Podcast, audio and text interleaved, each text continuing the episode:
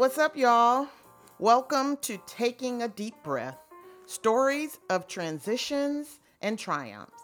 I'm your girl, LaVonna Floréal, and today is the first of many conversations reflecting on transitional stories.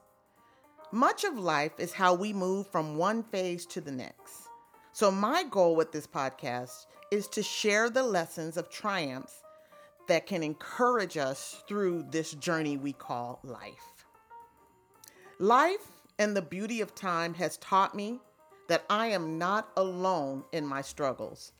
And so join me as I welcome various guests who will share their stories too. So today, let's go ahead and get started with the first podcast of my personal journey. It's called When It's Over.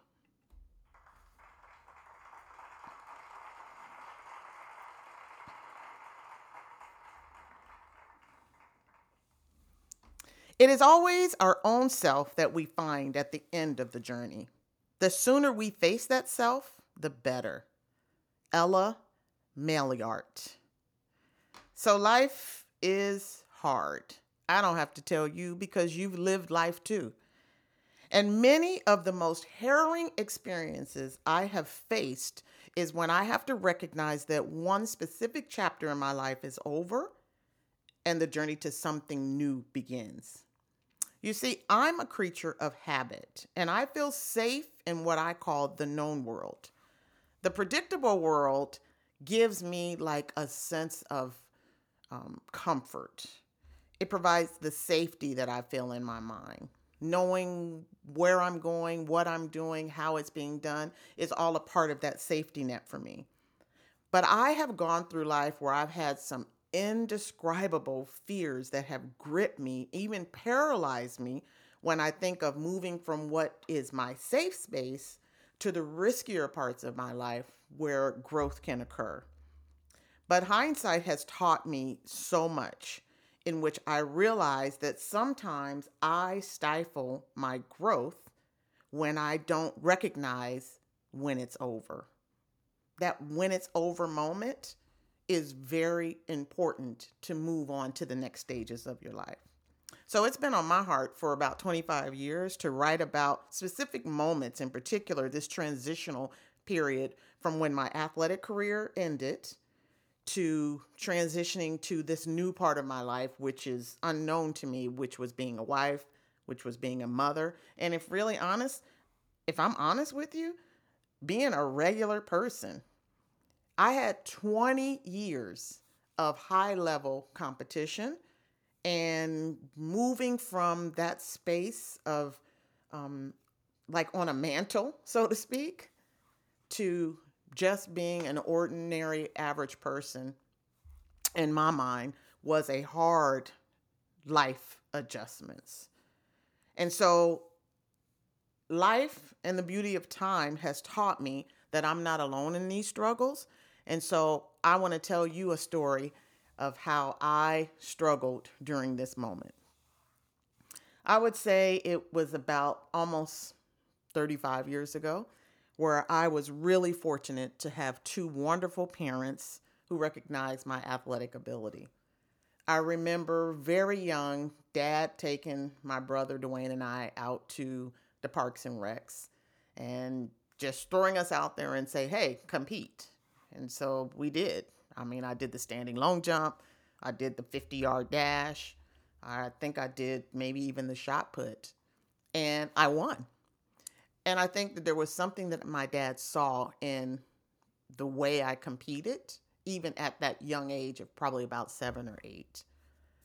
I was blessed to have parents who both were track and field enthusiasts. My dad started a track team back in the 70s for my brother and myself. Uh, my mother was heavily engrossed and involved in this development of the track team.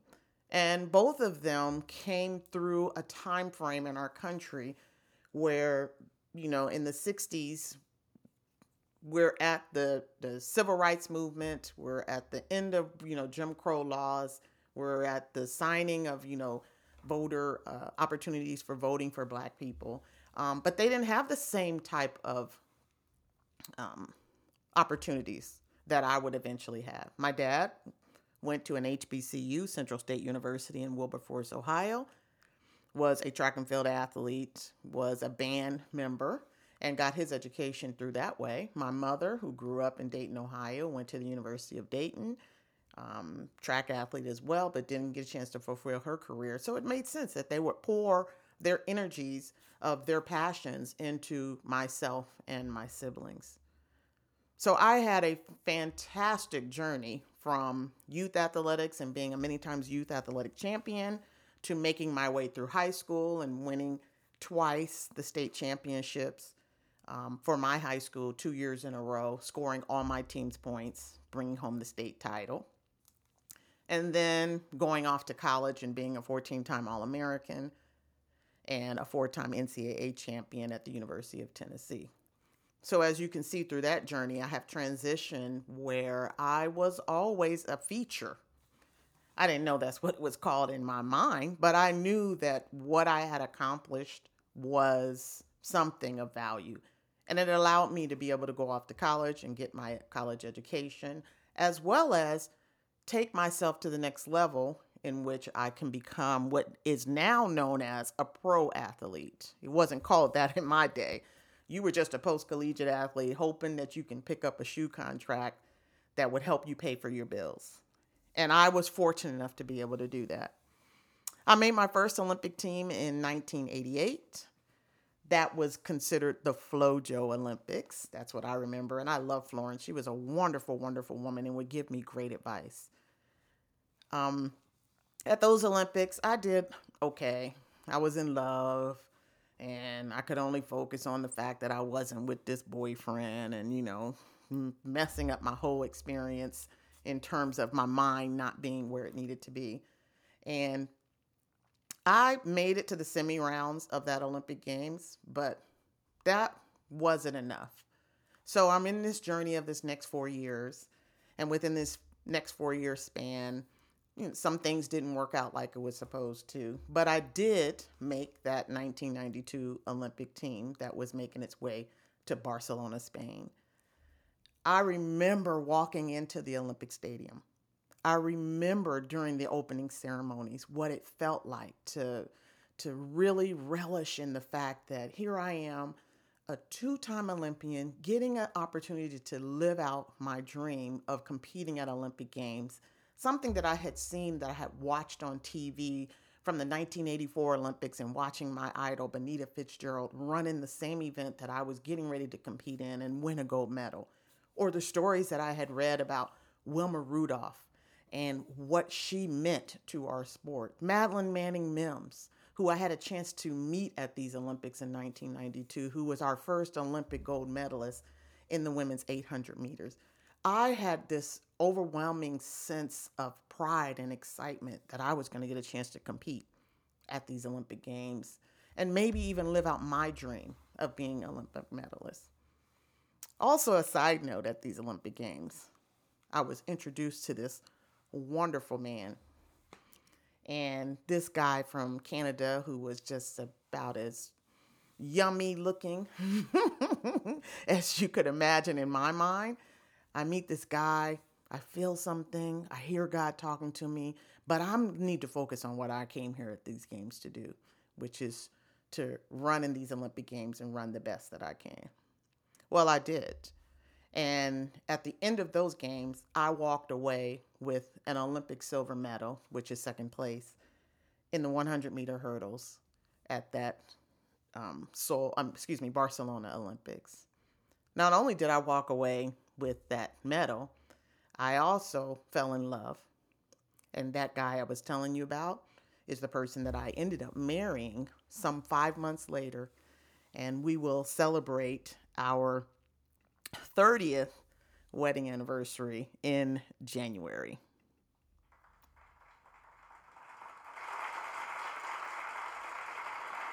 Thank you. Thank you. So now I'm at the pinnacle of my career, at the mountaintop. Um, excited. I've accomplished this goal. I come home. I'm treated as a heroine. I'm lauded as, you know, this is our local star. I um, am looked upon when I go out and run in other competitions thereafter because I kept competing.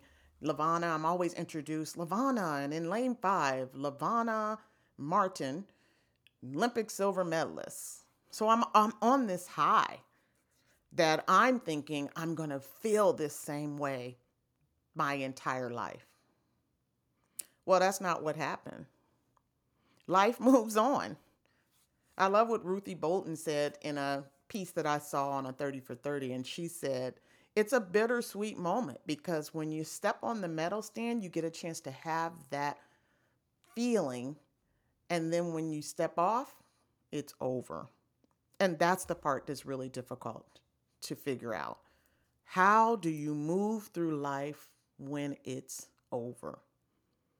You see, I married this awesome guy, and we go on this journey of deciding what our life is going to look like. My husband, who at the time was just getting started with coaching, um, and he's a phenomenal coach, one of the best coaches in the world as I speak. Um, but at that time, he was getting started with his journey. I grew up in a coach's coach household, so I know the amount of time, energy, and effort that's required to be a coach. But I didn't know what that felt like being the wife of a coach. And so we go on this journey of uh, of his career and I'm trying to, you know, figure out in the inside how do I feel about this? Because on one hand, of course, I grew up in a pretty strong Christian environment. I know what the word says in terms of the the roles that we have in our families. I definitely want to 100% support and encourage um, my husband on on this journey that we're on together. Um, and I am struggling. Honestly, I am struggling. And why am I struggling? Because now I'm no longer LaVonna, the important person in my mind. I'm no longer LaVonna, the one who um, who is I don't want to say respected, but LaVonna, who is looked upon as you've done something that is just like the most outstanding thing in your community. I'm now looked upon as your LaVonna, the wife, soon to be LaVonna, the mother, soon to be LaVonna, the teacher.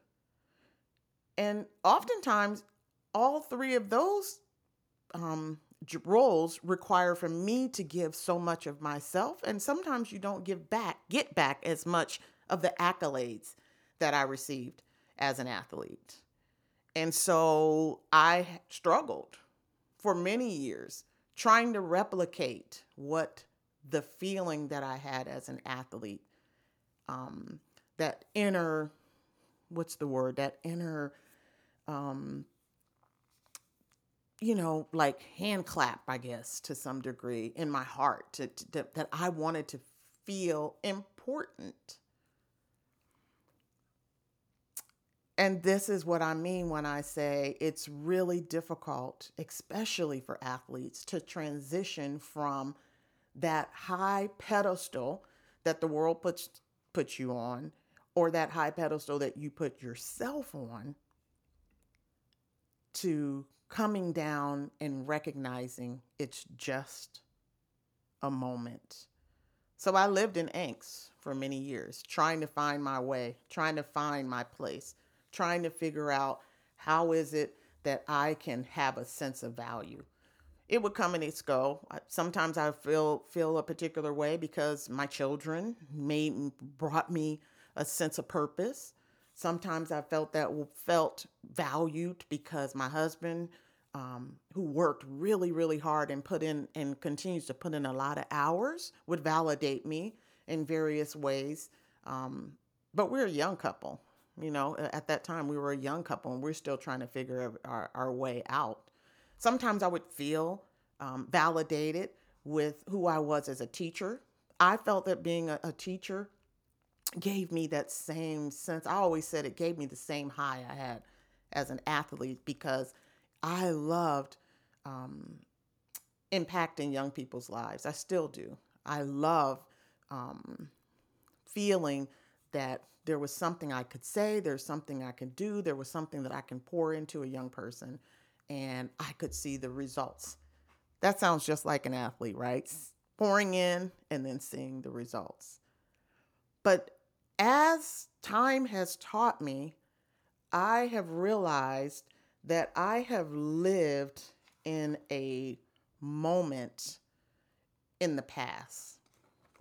A friend of mine said to me that I needed to stop taking the current LaVonna and the current lessons that I was learning and stop using that to judge the past LaVonna.